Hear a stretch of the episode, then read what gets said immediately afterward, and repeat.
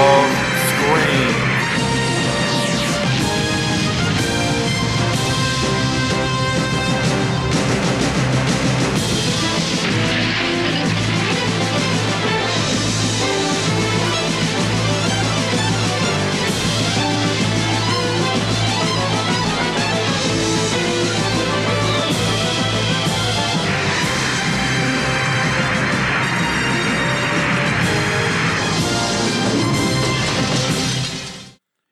everybody, welcome to episode 178 of the Man of Screen podcast. I am your host, Mike Zummo. In this episode, we're going to begin our run into the uh, back third of season two with episodes 19 and 20. First, we're going to finish up the storyline that was began in last week's episode with Escape to Earth. And then we're going to finish things off with an episode called Superstar. Two uh, very different episodes. One is very space based, and the other is more of a commentary on fame and fortune and what happens when somebody gains it or loses it and all kinds of weird consequences that happen. But that's for the uh, second half of this episode. I really want to get into uh, Escape to Earth. So before we get to that, though, there is feedback to address. I have feedback here from Dave McElveny. Dave is writing in on Man of Screen, episode 167. And Dave writes Greetings, Mike. Black Flamingo was a pretty formulaic plot that was elevated a bit for me by Superboy's disguise. Granted, it wasn't what you might expect for someone undercover, but sometimes undercover means drawing attention to yourself in order to attract people with information, but just not revealing who you really are. Seeing this impress a stranger, someone might want to impress him with their inside knowledge, something they might not do with some bland Clark Kent type, whether or not he was in the guise of Clark. The motorcycle and snake would certainly draw attention, but might not arouse suspicion in the club. Lana and TJ, on the other hand, might quickly be spotted as posers rather than genuine punk fans. Like you, I'm a sucker for time travel stories, so Hollywood was very enjoyable for me. I liked that Professor Zugar went back to 1938 when Superman first appears in the comics, although obviously not in the universe of this show. I was also pleasantly surprised to know that Gail O'Grady played Victoria Latour. She may be much better known as the girlfriend and later wife of Detective Andy Sipowicz on NYPD Blue, a show I always enjoyed. I was also surprised that Miss Latour was not played by Stacy Haiduk, since many time travel shows use the trope that someone the main character meets in the past is a dead ringer for someone in their own time. I guess in order to preserve the idea that Clark had never heard of the famous actress, it wouldn't have made sense for her to look exactly like Lana. I have to wonder if, once Superboy appeared publicly, Victoria Latour made the connection to her brief friendship with Clark in 1939. I also like that Superboy made sure that Professor Zugar didn't profit from his real estate scheme. I'm looking forward to hearing your coverage of the final episodes of season one, especially Luthor Unleashed. Well, as always, uh, thank you, Dave, for writing in.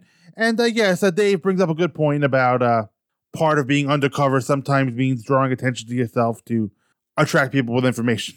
And definitely the uh, leather getup and the fake mullet and the beard do that for Superboy in that episode. The motorcycle definitely draws attention to him. I I did think the snake was a little much, but the snake did serve a purpose as it seemed to house the tape recorder that Superboy used to record what was happening. So it definitely does have that going for it. And as far as Dave's comment on uh, Hollywood, which, like Dave, I definitely enjoyed. We're both sucker for time travel stories. And uh, he mentioned that Gail O'Grady played uh, Victoria Latour, and uh, who is probably better known as the girlfriend and later the wife of Detective An- Detective Andy Sipowicz on NYPD Blue. NYPD Blue was a show I always knew about because it was always advertised on ABC when I was watching Lois and Clark, although I never watched it. I was always curious about it, but just kind of never. Not a show that grabbed me enough to watch on, on, I believe, on a Tuesday night when I was a teenager. But I was always aware of the show, but just never, and I knew how acclaimed it was. There was always an article in uh, some kind of TV book, TV guide, or the little uh, TV listing thing you found in the newspaper always uh, had something on the show. And I read a bit about it, but just one of those things I never got around to watching it, probably because of the time that it was on. I believe it was on pretty late on a Tuesday night, as I believe, maybe 10 o'clock.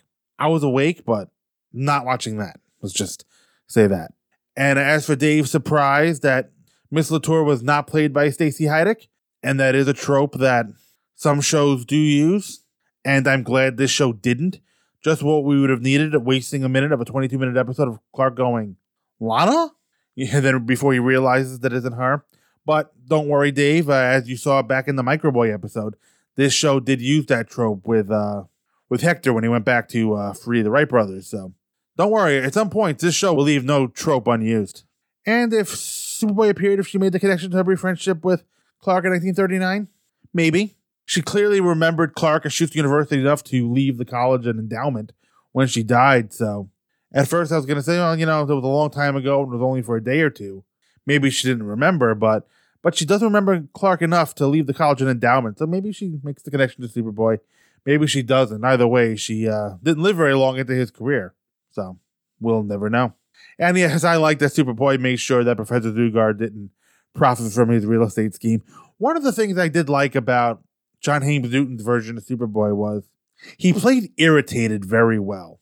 During that entire episode, he was very irritated with uh, Professor Dugard and you know I that really worked well for me.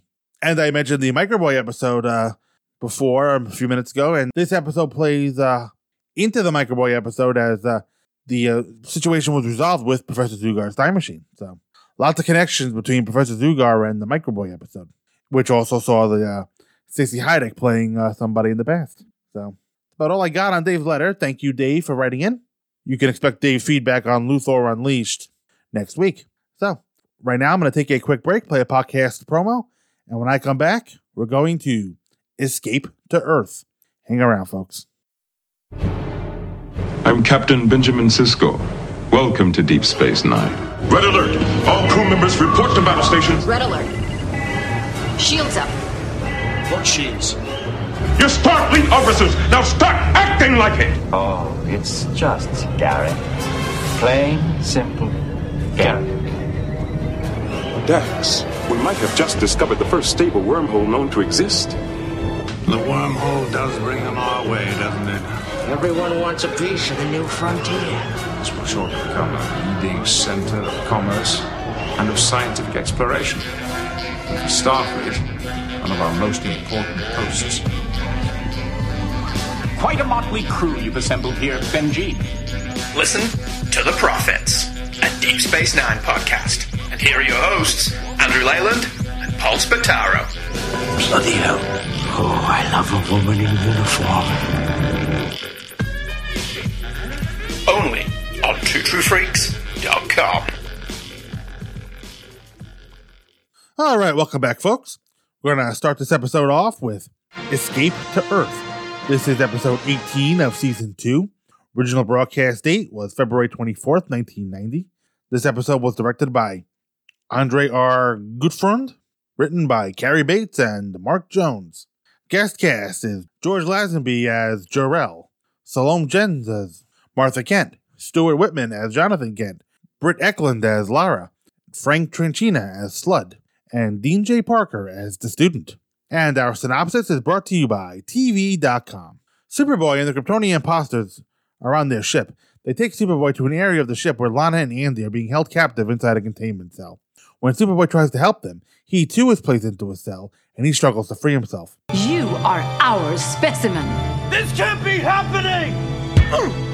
But it is, child. You're wasting your effort. No specimen has ever breached a containment cell. Who are you? Well, we're certainly not from Krypton. Our race has the ability to reshape molecular structure. And impersonate any species we choose. Why? Why would you trick me into thinking you're my parents? Well, we didn't want to risk a personal confrontation. You see, these suits give us special powers, but they're still no match for yours, Superboy. You both look so real. It was real, Superboy. We extracted the data from your infant memories.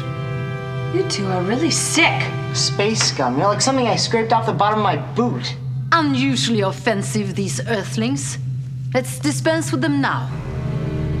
You may watch while we project your two friends into their earthen habitat, where they will spawn new offspring. Hmm. Oh, by the way, Superboy, this is the last time you'll see your earthling friends. No! No! Uh-oh. Superboy, help us! I won't let you take them! They fill Andy and Lana's cell with gas, and Superboy tries to break out of his. When Superboy begins to break the cell, the aliens change to their true form, Vorak and Mir, and remove Superboy's suit, changing him to Clark. Clark succeeds in breaking the cell. Vorak then fires a laser into Lana and Andy's cell before they can all disappear. They change back into Jor-El and Lana, grab their weapons, and go hunting. Lana and Clark appear on an Earth like habitat without Andy. Lana sees that Clark is standing there, not Superboy. Where are we, Super? We lost Andy. He's got to be around here somewhere. All this time, growing up together. You always had powers, didn't you? I'm sorry, Lana. I know this must be a big shock for you. But I never meant you to find out like this.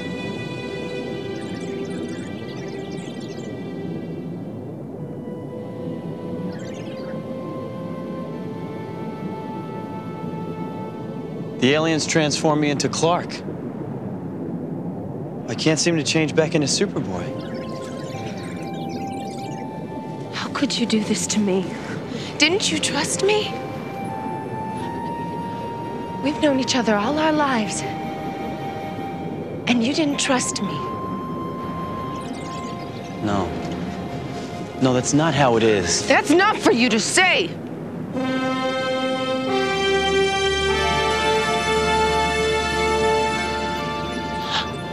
I don't even know what to call you anymore. Clark tries to use his X ray vision to look around, but it's blocked. He tries to fly, but the invisible ceiling knocks him back to the ground.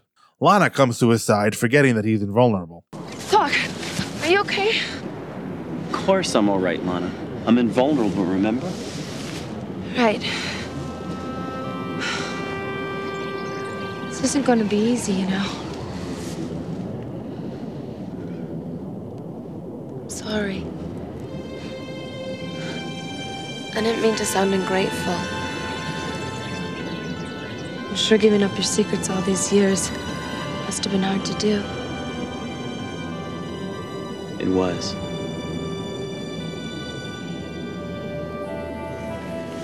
But at least I can be myself now.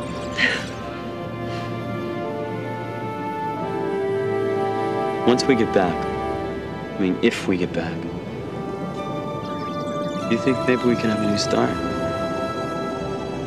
Promise me? No more secrets? No more secrets. But if I'm gonna get you and Andy out of here safely, I've got my work cut out for me. As they near a hotel, Clark's super hearing picks up on a heartbeat. When they go inside, they find Andy lying on a bed, dead. Yet Clark still hears a heartbeat. He punches through a wall and pulls out a small man. Let me go! You're squeezing too hard! You want to give me a spasm? Let me go! You killed our friend! Did not, did not. The human male was already expired when I found him! Make me believe you! How can I make... Wait. I think he's telling the truth. Before we vanished off the ship, I saw Vorak fire a weapon at you. It must have missed. And hit Andy. Sorry. I didn't mean to hurt you. Jeez, you could have fooled me. You have to forgive my friend. Sometimes he doesn't know his own strength. How about you? You like to strangle people too? No. My name is Lana, and this is. just Clark. Just Clark should learn to control his temper. We've lost someone very close to us. Oh, I'm sorry. My name is Slud.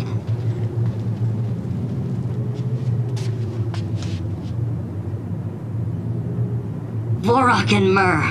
I should have known this needless death was their doing. For what it's worth, I also hate them. Are you a refugee from another habitat? I'm the custodian. It's my job to oversee the maintenance in all the habitats. I'm tracking down an unexplained energy eruption in a teleport system. Well, you found it. You can stop looking. You?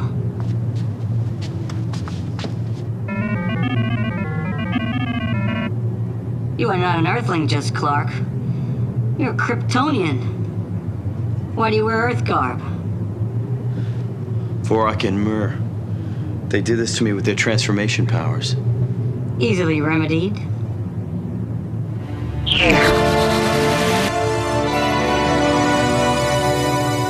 So how come you're not like Vorak? We're different species from the same planet. My kind has powers they do not possess. Moments later, the aliens find them and warn to kill them unless they surrender.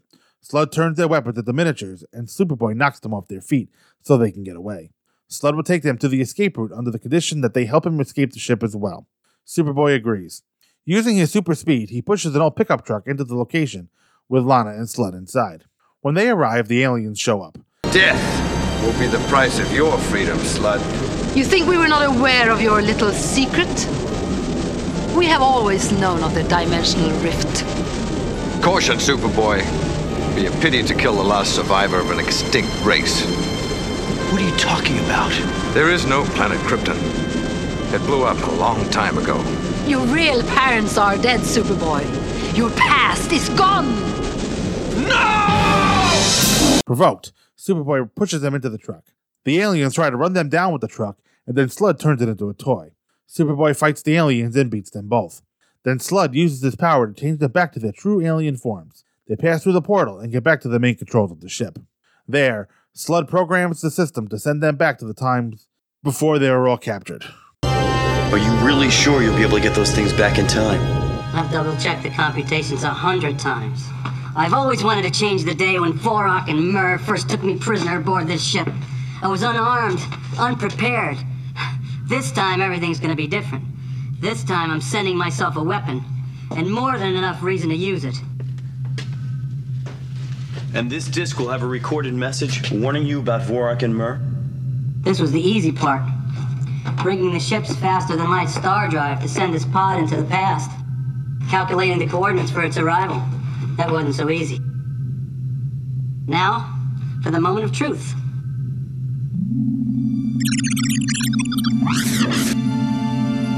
We should know soon. If your plan goes as scheduled, then Vorak and Mur would never capture you. Never start their space zoo. Never come to Earth. Dandy never died. And I'd never know him from Krypton. Or that my parents died. If you're destined to know the truth, someday you will. And how will we know if you succeeded? The three of us will just fade away, as if we never existed. Lana. No more secrets, remember? Being able to be myself, not having to live a lie, has been great.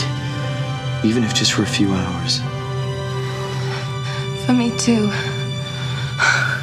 I wish it never had to end. Someday I hope I can tell you the truth. You have no idea how much I'd like you to know.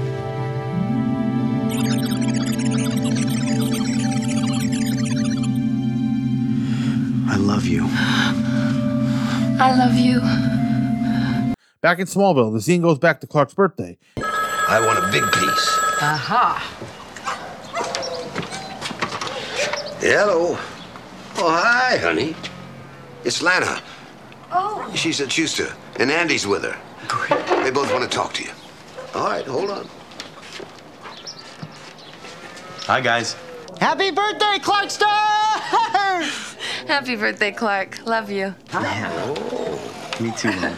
it's chocolate. Clark doesn't like chocolate. Oh, of course he does. All right, so two parters end in one of two ways. At least the first part does. It ends with a cliffhanger where you're basically scratching your head saying, oh, how the hell are they going to get out of this one? Or it leaves you with kind of an ending, but it's clear that there's more story to be told. Revenge of the Alien, part one and two, was like that. Where, yeah, Superboy was down, he was hurt a little bit, but, you know, he was okay. And it wasn't as much of a cliffhanger. It was clear that that part of the of the show ended. And then you just kind of waited to see how the situation was going to be resolved. It's kind of interesting because this part one was a little bit of both of those, where Abandoned Earth was all about Superboy meeting his parents and leaving Earth. That phase of the story was done, but there was a bit of a cliffhanger in the sense that you knew he was in trouble. You knew Lana and Andy were in trouble, and how is everybody going to get back? So it wasn't a hard cliffhanger. It's like something like, say, the best of both worlds from Star Trek The Next Generation, where it's uh, Mr. Worf fire and then, then see you again in three months. So after the recap, we start with the uh, teleportation tubes going to a spherical ship in space. And honestly, these teleportation tubes kind of remind me of the Justice League teleportation tubes. I don't know why I didn't think of that before. Maybe because I just read in a couple of issues of Justice League America, the Baja issues uh, a few days ago. Maybe that's why I made the connection now as opposed to before. So, um, Jor-El and Lara have a surprise, and it's Andy and Lana imprisoned. Jor-El says it's Superboy's worst nightmare, and uh, Superboy is imprisoned as well. And this is where Superboy learns that Jor-El and Lara are completely full of crap. They are not Jor-El and Lara. They have the ability to change the molecular structure of objects. They can change shapes. Their suits uh, give them powers, and granted, they can't emit any power like Superboy's level, but they've got enough to keep up. And they got the shapes of Jor-El and Lara from Superboy's memories. So apparently, there's some kind of hidden, unconscious memory that Superboy has of Jor-El and Lara.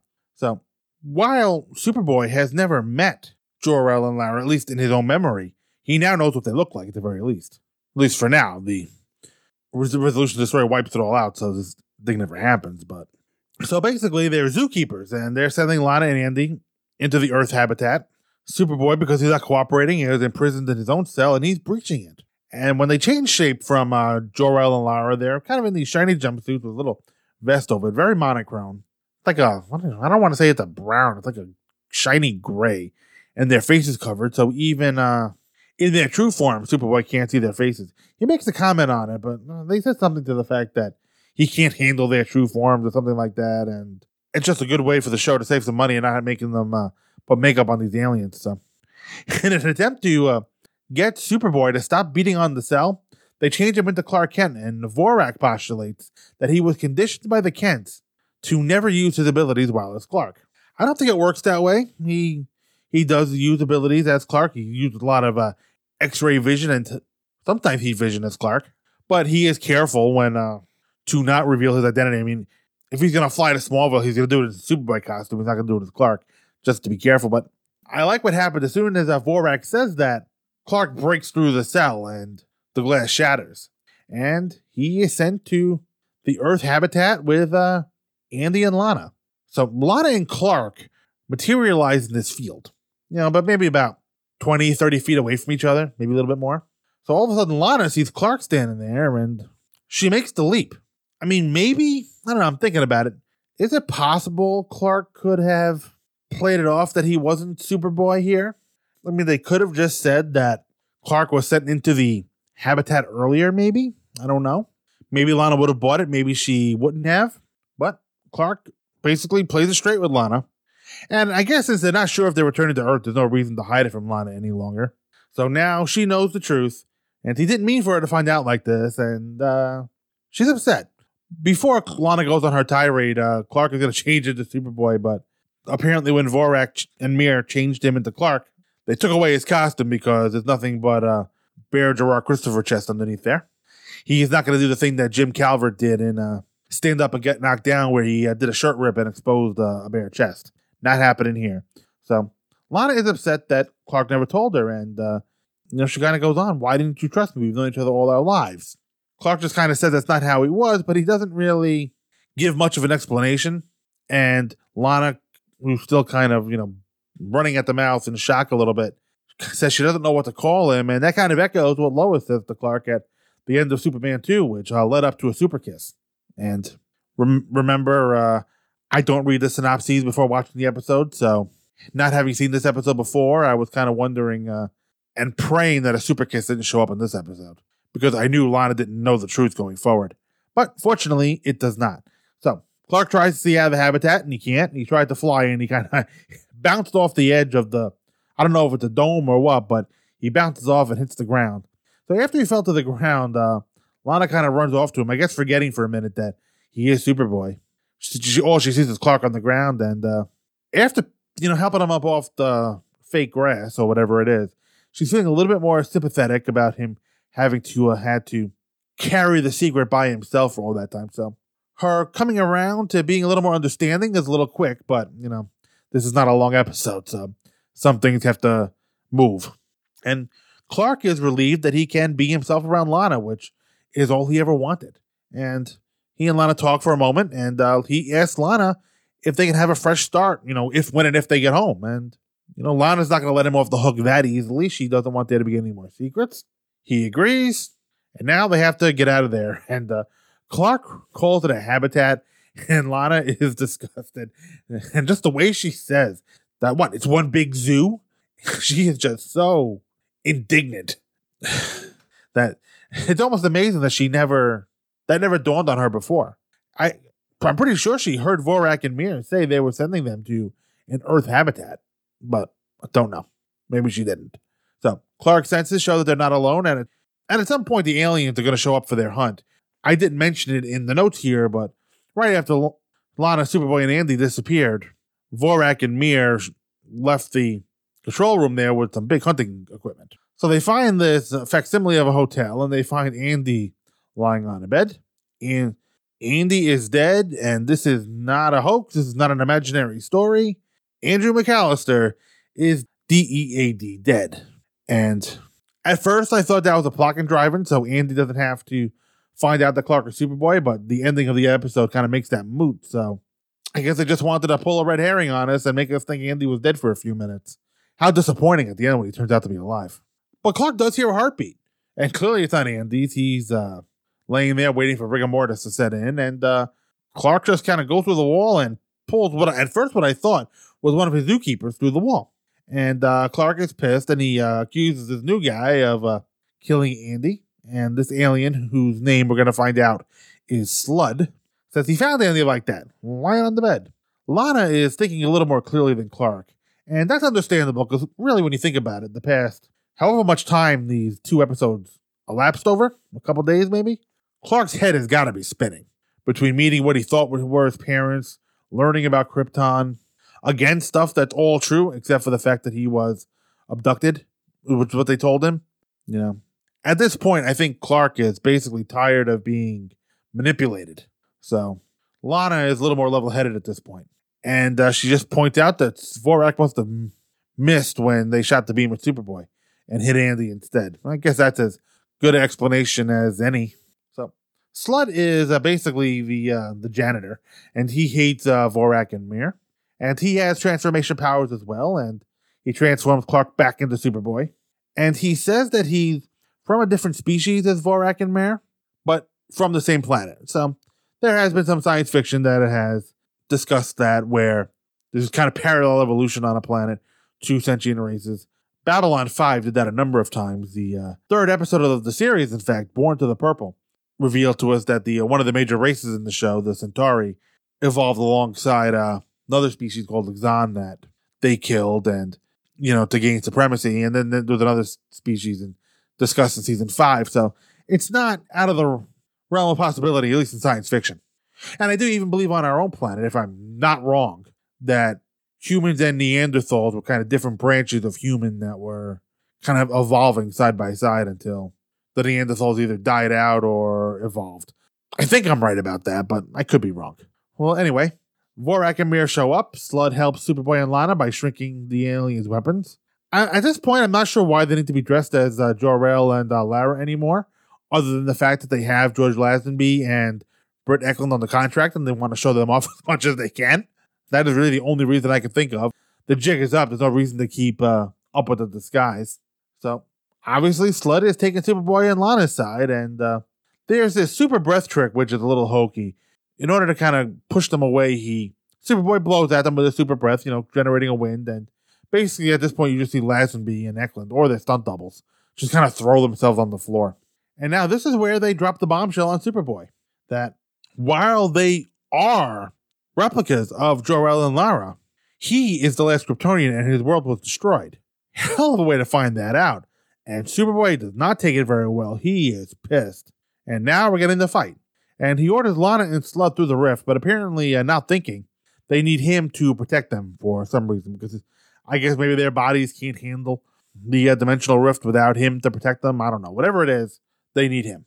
So Slud is continuing to uh, show how helpful he is by using his abilities to transform Vorak and Mir back into themselves. And when the fight is over, they are going to go through the rift. And this is where we're going to have our time travel screwery. Slud is going to send himself weapons into the past and the recording to tell him what's going to happen. He is going to save himself from being captured by Vorak and Mir, and they won't create their space zoo, and they won't ever come to Earth. And basically, we're going to find out that if this plan succeeds, none of this will ever have happened. Superboy will lose his no- eh, knowledge of Krypton, and Lana will lose her knowledge of Clark being Superboy. Well, you really can't say they've they're going to lose these things because the time is going to change, so they'll never gain it. But they profess their love and kiss and fade from existence. And now we're back at uh, Clark's birthday dinner with his parents, and Lana calls Kent Farm with Andy, and they wish Clark a happy birthday. And these last two episodes didn't happen. That was a good episode. It was a pretty good two parter, but I really hate when shows use time travel to preserve the status quo. I mean, I really felt for Superboy, who was not going to know that he was from Krypton. I mean, I guess he won't miss not knowing what he never knew. But I will say this this show does the trick better than Lois and Clark will. As much as I love the Tempus Fugitive episode from the second season, I don't like the way time travel was used at the end. And I will get to that when I get to that episode. So I don't want to blow my thoughts on that now. I just better make damn sure I remember to talk about it when I get to that episode. But this, I mean, even this is problematic, but uh, because this causes a paradox. Because since Slud stopped Vorak and Mir in the past, they won't stop their start their space zoo. But if they don't start their space zoo, how does the weapon get into the past, etc., etc., etc.? I need to learn to let go of these things. As Dave McIlvany will remind me, time travel isn't real and it works however the writers want it to work. So this was a great episode and a great conclusion, even though it was erased. And it was nice to see a version of Superboy and Lana getting a chance to express their true feelings for each other, even though these particular versions will not go forward. All right, so now I'm going to take another break, play another promo. When I come back, we're going to finish this episode off with Superstar. Hang around, folks. Batman Nightcast is back with new episodes and a new mission. I'm Ryan Daly. And I'm Chris Franklin. The new Nightcast chronicles the Dark Knight Detective's greatest adventures from our favorite comic book creators. What a novel approach, talking about the comics we actually enjoy. I know, right? Highlights from this bold new era of Batman Nightcast include The Joker's Laughing Fish, the saga of Ra's al Ghul. Is that how we're pronouncing it? Yes. Okay. Batman versus the Man Bat. And the first appearance of villains like Clayface 3 and the Ventriloquist. Plus, more great stories by the likes of Steve Englehart and Marshall Rogers. Denny O'Neil and Neal Adams. Alan Grant and Norm Frickin' Breyfogle. Irv Novick. Don Newton. Doug Moench. Dick Sprang. Max Allan Collins. No. What? Just messing with you. Wasn't funny. Batman Nightcast, every month from the Fire and Water Podcast Network. Find it on Apple Podcasts, Spotify, and at fireandwaterpodcast.com.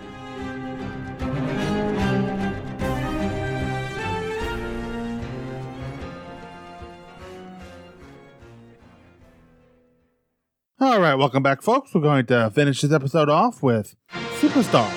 This is episode 20 of season 2. Original broadcast date was March 3rd, 1990.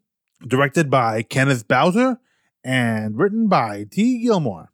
Guest cast included Ami Dolenz as Jessica James, Kimberly Bronson as Venus Smith, Kevin Quigley as Tucker. This is the first of Kevin Quigley's three appearances on the show, all as different characters. Deborah DeFrancisco as Tiffany. I'm guessing that's Andy's date. Joe Candelora as the Mater D. Bradford Dunaway as the security guard. Steve Latshaw as the engineer. And Wendy Klassen as the rock groupie. And our synopsis is brought to you by TV.com. A singer named Jessica James wraps up her performance at her concert and then goes backstage. Backstage, Clark, Lana, and Andy and his date are trying to get in. Hi, she's expecting us, so we'll just. You're a little late. Those are last year's passes. What? what? I pay I paid top dollar for these. Yeah, I don't believe you, Andy McAlister. This makes you a big zero on my book. Okay, all right, I lost a couple points.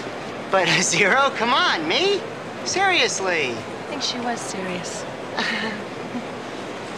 Excuse me, I'm Clark Kent. With the Herald? You can go in, but I'm afraid your friends will have to wait at the main door. Well, I guess I'll catch up with you guys later. Yeah, right. Okay. Go ahead, schmooze with the superstar. We'll just, um, stay out here with the little people, okay?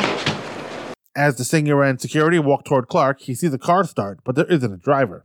He quickly changes to Superboy as the car approaches. Superboy arrives and stops it. The singer takes him into her limo, and they leave. They arrive at her hotel, and where they talk inside at a restaurant. Ah, perfect. Thank you. You. Superboy?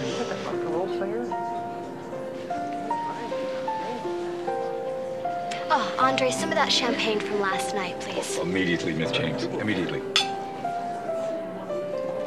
Have you ever noticed how the little people like to accommodate the rich and famous? Makes them feel important. I think everyone should be treated the same. You're serious, aren't you? I think you're kind of young to have such an attitude about people. You come across a little jaded to be 21. Uh, honesty's a snap for you, isn't it? It's not so easy for the rest of us. They're in there, aren't they? Yeah. Yeah. Just like you said. Look at her. She came this close to death tonight. The terror should still be on her face. It's him, Venus. She feels safe because she's with him. No one can save Jessica James. Not even Superboy. Why is it I don't believe your life is one big party? Beautiful and smart, huh? Well, you're right. Everywhere I go, everybody wants a piece of Jessica James. But you know what? Nobody really knows the real me. I can't let anybody get too close. It's not easy being two different people. You and I have more in common than you think.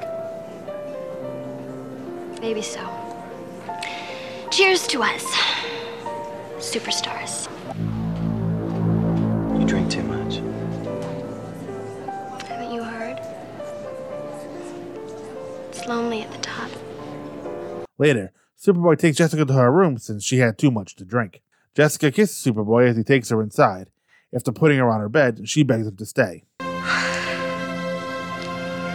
go. I still haven't thanked you for saving my life. I'll tell you what. I have a friend named Clark Kent down at the Herald. What do you say you give him an interview and we'll call it even? If that's what you want. But promise me you'll come to the concert tomorrow night, okay? I promise. But now I really do have to go. No, don't go. Why? Don't you find me attractive? Of course I do.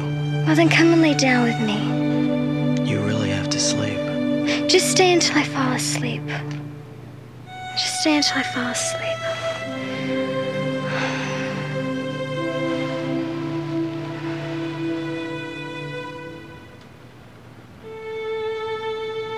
If I'm the one with all the powers, why don't I know how to help you?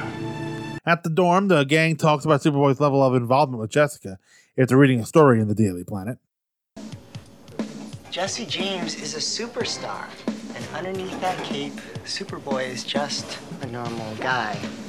Andy, I think I know Superboy a little bit better than you do. The girl's not his type.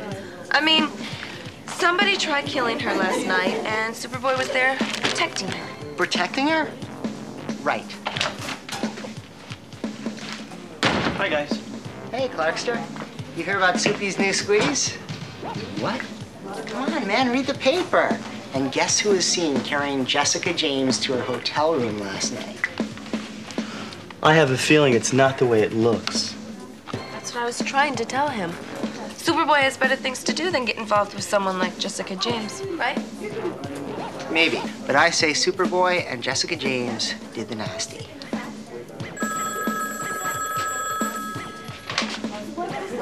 Hello?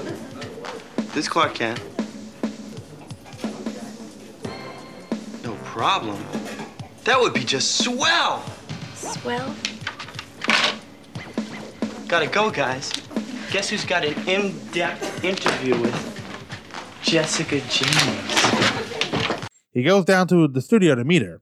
A woman sings as he enters. She's Venus, the woman in the wheelchair.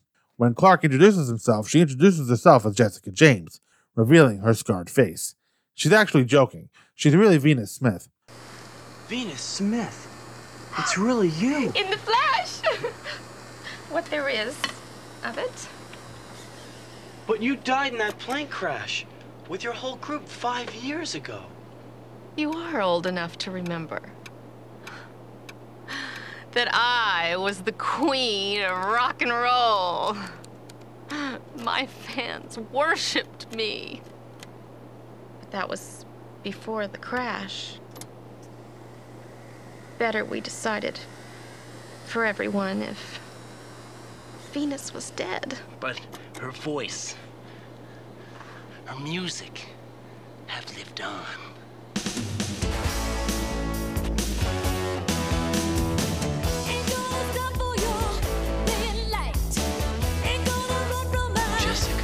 She was just a second rate dancer in Las Vegas when Tucker found her. More than willing to pay any price to become a superstar. Even if it meant living a lie 24 hours a day. Jessica is what the public sees. But it's always Venus that they hear. We've altered my voice slightly. So I project a bit deeper, more from the diaphragm, and I. I... You look perplexed, Mr. Kent. Why are you telling me all this? We're going public. Somebody has to write Venus' a story. You're a reporter, aren't you? You and your friends come to the concert tonight.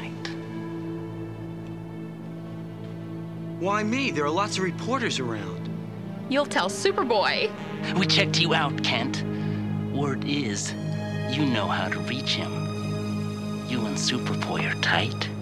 Now get out of here, Kent. Go tell Superboy the truth about the little tramp. I want him to know. Know how common she really is.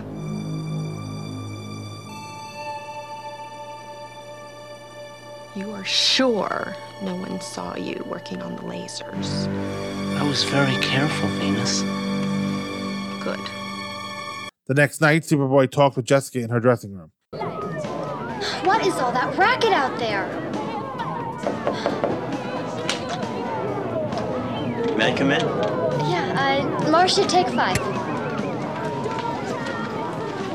Hey, Flyboy. I, uh, I never did get a chance to thank you for last night. You've been drinking. Yeah, I've been doing a lot of thinking. About what?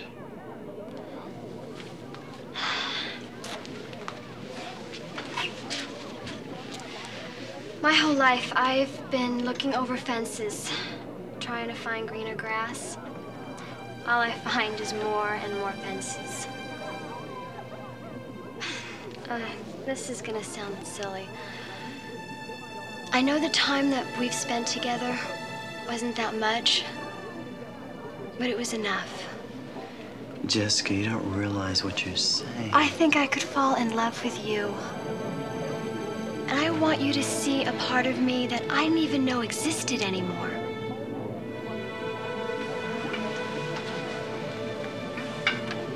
I don't want you to have to show me anything. I just want you to be happy and to live the life you want to live. I'm gonna undo something that should have been undone a long time ago. Tonight, the world is gonna hear Jessica James sing. The real Jessica James. What are you saying? The truth. It's a long story, Superboy. And once you hear it, I don't think you're gonna feel the same about me. You're probably right. I have a hunch I'm going to be very proud of you. Later, Lana, Clark, and Andy with his date take their seats at the concert. When Jessica performs, she sings one of Venus's songs, while Venus and her manager watch from the balcony. Venus is furious about what Jessica is doing. Her manager fires the laser at some stage lights. As they loosen, Clark uses the crowd as cover to change Superboy. He catches the lights as they snap and fall. With his back turned, Venus fires the laser directly at Jessica, and she falls to the stage. The police apprehend Venus and her manager.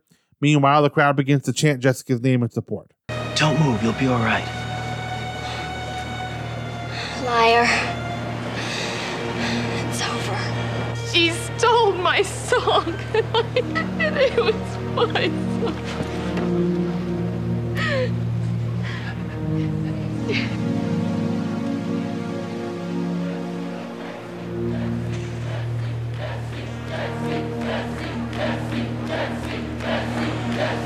They heard me, didn't they? They know the truth. They know. And they still love you. Listen.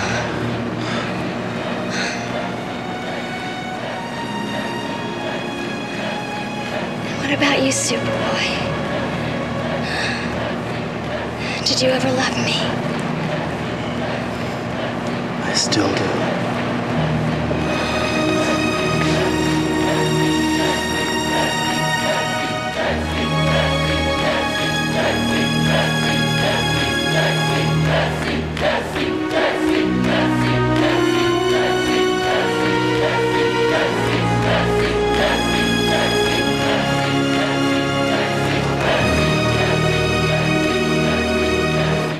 This episode is interesting, but it is an absolute unadulterated mess. I don't know why anybody is doing what they're doing. I'm not sure what Jessica is or how she came to be what she is. Why Venus is so pissed after faking her own death. This is one of those episodes where people are doing things because the plot requires them to do to do them, but we have no idea why. Justifications are not explained. They don't even really give you enough to make an educated guess. And does the mind take you someplace because you're automatically trying to fill in the blanks? Let me get into this and I'll kind of explain what I'm what I'm meaning because the, the one thing that is clear is that Jessica always wanted fame and she found a way to get it, but it's unclear whether Venus had any role in her getting this fame. This fame. So we start off with Jessica James in concert. She basically looks like an 80s leftover. Music's not so bad if you like this sort of thing, and you know I do. It's really not a venue that I can picture Clark and his friends at, but that is what it is. She's uh, taking a bow, and uh, you know it's very clear that she is uh, popular with the college crowd. So here is uh, Clark and Lana with Andy and his date, and Andy is trying to get them backstage with last year's passes. And Andy is trying to talk his way out of this, but uh, his date is not having it, and uh, he went from hero to zero in two seconds. Now, Clark is doing this interesting dance to get out of his jacket to get his press pass. You know, he's kind of try, almost as if he's trying to take his jacket off. The press pass is in his inside pocket. Why he can't just reach into his inside pocket and pull it out, I don't know. Why he needs to go through all these contortions that he's going through. Is it supposed to be funny? If it is, it's not. So Clark gets in, and my first question is how did none of them know it was last year's pass? Doesn't it have a year on it? Or something that says this pass expires on December 31st, 1989, or something like that? Meaning this is 1990, they wouldn't be able to get in? No sense. That should have been pretty easy for them to suss out. You know, I'm just gonna move on because you know it just makes no sense how they wouldn't know it was last year's pass. Um, so now Clark is still fiddling with his jacket here when he sees an automated car taking off after Jessica. So there is some uh, freeze breath, and uh, the car is basically stuck in a pack of ice. So, unlike Superboy whisking uh, Jessica away from the danger, she kind of whisks him away, rescuing him from the media hounds and the autograph seekers. So, Jessica is famous, and her opinion of fame is everybody wants something from you, which I guess the richer and successful you can become, that definitely could happen. You have those who want to use you for their own personal gain. So she doesn't know how to think beyond that maybe this was an act by Superboy to get alone get some alone time with her. But you know, she's taking advantage of it. She's making a night of it, and Superboy seems to be enjoying it. It's very rare that he gets to enjoy himself in costume. You know, I just seem to have this feeling that as I'm watching this, this is going to end up on the cover of a tabloid somewhere, and Lana is going to be very unhappy. Lana's reaction to this is kind of surprising to me. So they're both signing autographs. They go into the hotel. I'm not sure which side of the fans are getting the better of this deal. And basically, what happens is there's fans on either side of uh, this rope, and uh, as Superboy and Jessica walk into the hotel, she takes the right and he take, goes left, and they sign autographs on their way to the door. And then they go into uh, this restaurant to uh, to go eat. Seeing Superboy in a restaurant is unusual, and but that is what it is. So this is when it becomes clear that Jessica's and Superboy's views are very different. As someone who's gained fame and celebrity, she feels superior to the quote unquote little people, while Superboy wants everyone to be treated equally. She is enjoying her fame at the expense of others. I don't necessarily want to say people below her, but it is clear that she's uh, left a few figurative bodies in her wake. She's kicked some people down as she's climbed as she climbed the ladder. So it is possible that she has done something like this to Venus Smith. So now we get this you see this woman in a wheelchair with a scarred face looking at the restaurant angrily, and she's uh, with some other guy there after Jessica. At this point, we don't know why. We're going to eventually find out this is Venus Smith and her manager Tucker. So Jessica does realize that everyone wants a piece of her, and possible that fame is not everything it was cracked up to be for her. You know, not able to do everything that she wants because of her celebrity. This is something Superboy can do because of his life as Clark, in which he portrays a big nerd. So there are clearly uh, differences between the two. Jessica is lonely at the top. And she even says it in those exact words lonely at the top. I don't know what she's at the top of, but apparently fame has made her lonely, cut her off from anybody who may or may not care about her. And Superboy is taking a clearly uh, drunk Jessica to her room, and he actually pointed out that she's had too much to drink. If this were Lois and Clark, this would have been a huge scandal. We're just waiting for the tabloid article to show about Superboy taking a drunk Jessica James into our room. We know that from his perception, this is innocent enough. And then she asks him how to repay him. And uh, Superboy says that she can repay him by giving Clark Kent an interview. And she's still trying to lure Superboy into bed, but he's not biting. And uh, she wants him to stay until she falls asleep. Fortunately for him, she falls asleep very quickly. And he laments that despite all of his powers, he doesn't know how to help her. This is not something his superpowers can help with. There is no superpower that can help combat loneliness. Although maybe if she had a better attitude, she'd be a little bit less lonely. She has a bit of an ugly personality, and that's maybe built up to protect herself from being taken advantage of. Maybe that ugly personality helped her climb to the top. Again, we know nothing about her. We don't know anything. We're just moving through this story and not given enough information on either of the characters to understand their actions properly. As Jessica goes, I can see both sides.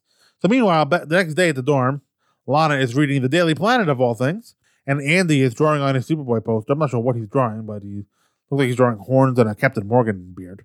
I thought Superboy's exploits from the night before would be in like some kind of tabloid rag, not the Planet, but you know, there it is. I guess the show wanted to uh, name drop the, the Daily Planet. So Andy is speculating that Jessica James and Superboy had sex last night, but we know that didn't happen. Lana is indicating she doesn't believe that happened, and uh, Clark gets a phone call that we think is from Jessica James inviting him to an interview. Clark excitedly says swell, and Lana laughs at it, kind of uh, invoking Superman in the movie.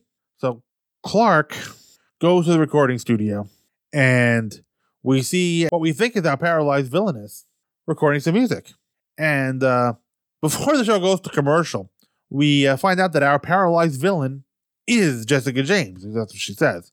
And then I guess our viewers uh, back in 1990 kind of had the entire commercial break to kind of go, huh? I didn't. I only had uh, however long it took to fade out and fade back in watching on the DC Universe app. So we learned that her name is Venus Smith, who everyone thought was killed in a plane crash five years ago. I guess she was the queen of rock and roll and at the height of her powers at that time. And they decided to fake Venus's death in a plane crash. Why? Is it because she's paralyzed and uh, can't uh, perform and uh, gyrate on stage uh, like she did beforehand? And now, where does Jessica come in? So apparently, Jessica is singing with a microphone that alters her voice to sound like Venus. So it's unclear how these two are connected. You know, did Venus choose Jessica to be uh, a front for her? Did did Jessica come upon this microphone that makes her sound like Venus Smith all by herself? How did we get to this point? And there is no answer to that. Venus is mad at Jessica for sounding like her, and Jessica seems to indicate later on that she's done something, but what? There are details left out of this. So now all of a sudden, five years later, Venus is going public with the truth. Why now? Why declare yourself dead at all? Why fake your death? Why? And how long has Jessica been a- around performing before Venus decided she was angry at her? So this is when it's quite clear that Jessica did not call Clark for the interview. This it was Venus. So they're going public and actually trying to to kill Jessica. I I think this whole thing was really a lure on Venus and Tucker's part to kind of lure Superboy into witness Jessica's death or something. Why? Why, why, why, why, why?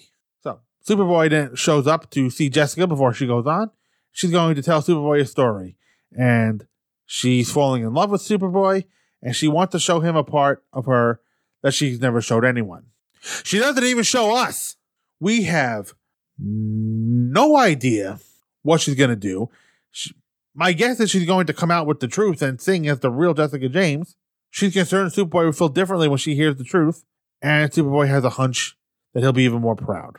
So, meanwhile, Clark, Andy, Andy's date, who's uh, happier with Andy now because he's got good seats than she was at the beginning of the episode. So, so now Jessica is coming on stage and she's going to sing a Venus Smith song as herself.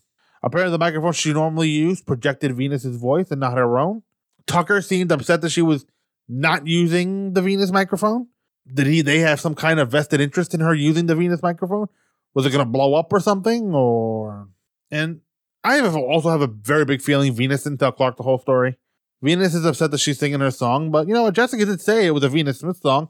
This kind of thing is done in concert all the time, and it is completely unclear if Jessica knows Venus is alive or dead.